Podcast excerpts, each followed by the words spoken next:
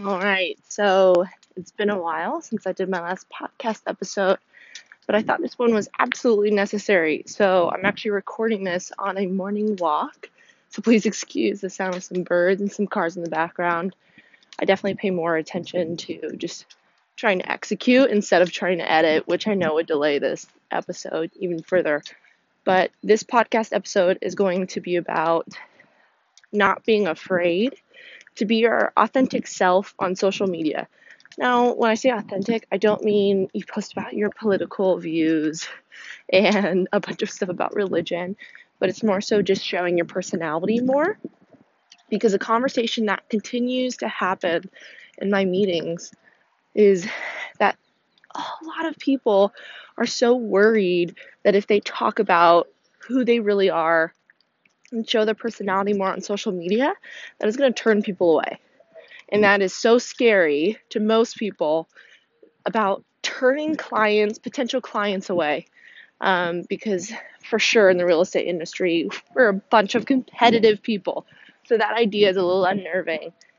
What my response normally is to that is that's obviously totally okay. Because if you're, if there aren't people out there that realize, yeah, you know, they're not for me. They're not the, you know, I just don't feel that connected with them. That means that there are people out there that do feel very connected to you. You are going to hit some people in a very connected emotional space. I want them to encounter your content and have this gut feeling of there's no better realtor out there for me than this person. And that's what happens when you're more authentic. And when, so like, let's talk about subcultures too. I love travel and I love super dorky things or somewhat nerdy things. And um, when I see someone's content that is is that mirrors that, I feel automatically connected with them. Rapport is instantly built, and I'm most definitely going to pay more attention to their content if you try to appeal, and there's other subcultures out there too. Maybe you're really, and I love dogs too, but like maybe you're really into rock climbing and you weave some of that content into your professional content, you're going to really attract those people who are also into the same thing. So that's why it's important that you show some of that personal life too in your personality.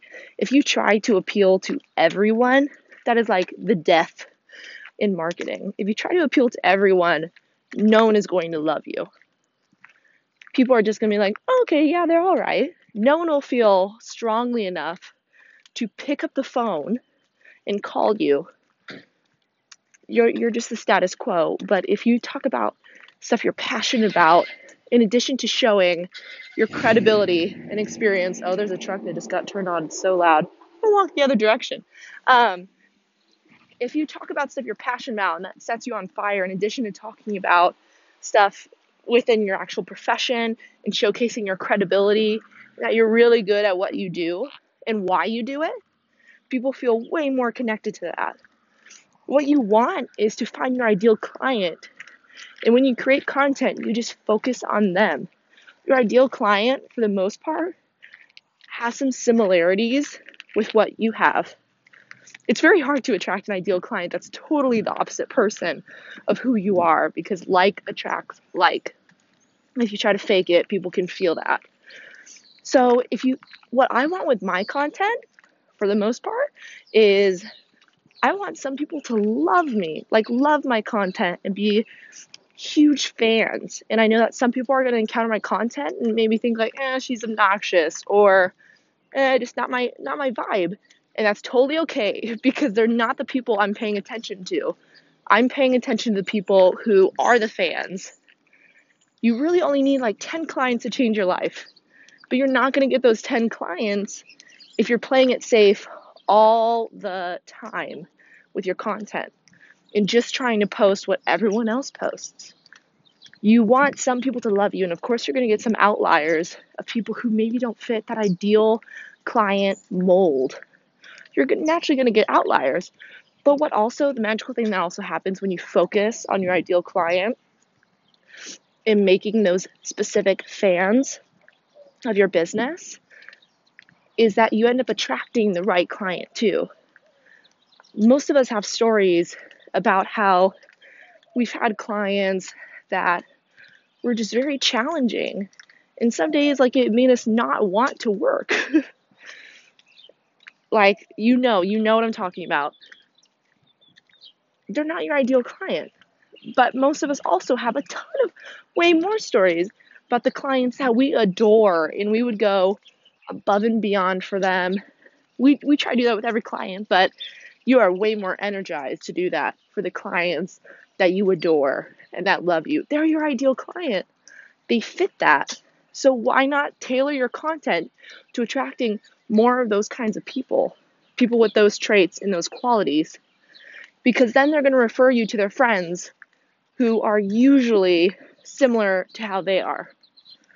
And now you're building a referral business and you freaking love your clients and you're so excited to get up every single day on on the weekends too because you adore your client base. And that's what happens when you're super specific about who your ideal client is and just being honest with who you are and posting that. That's what happens. So just think about that when you are creating your content. If you're someone who's listening who you're a little bit afraid of showing your more of your personality on social media, you are always going to turn off someone no matter what you do. What you don't want to turn off is that person who's meant to work with you. That person who you know you are meant to serve. They're out there, and there's way more of them out there. And if you don't post and if you don't create content, they have no idea you even exist. And they're going to work with that agent who's a jerk and doesn't really care about them and only treats them like a transaction. So think about that pure serving mindset. When you create content, you're creating it to serve that potential client out there. If you have any questions, you know where to find me on my Instagram at marketing for realtors. Have a great day, everyone.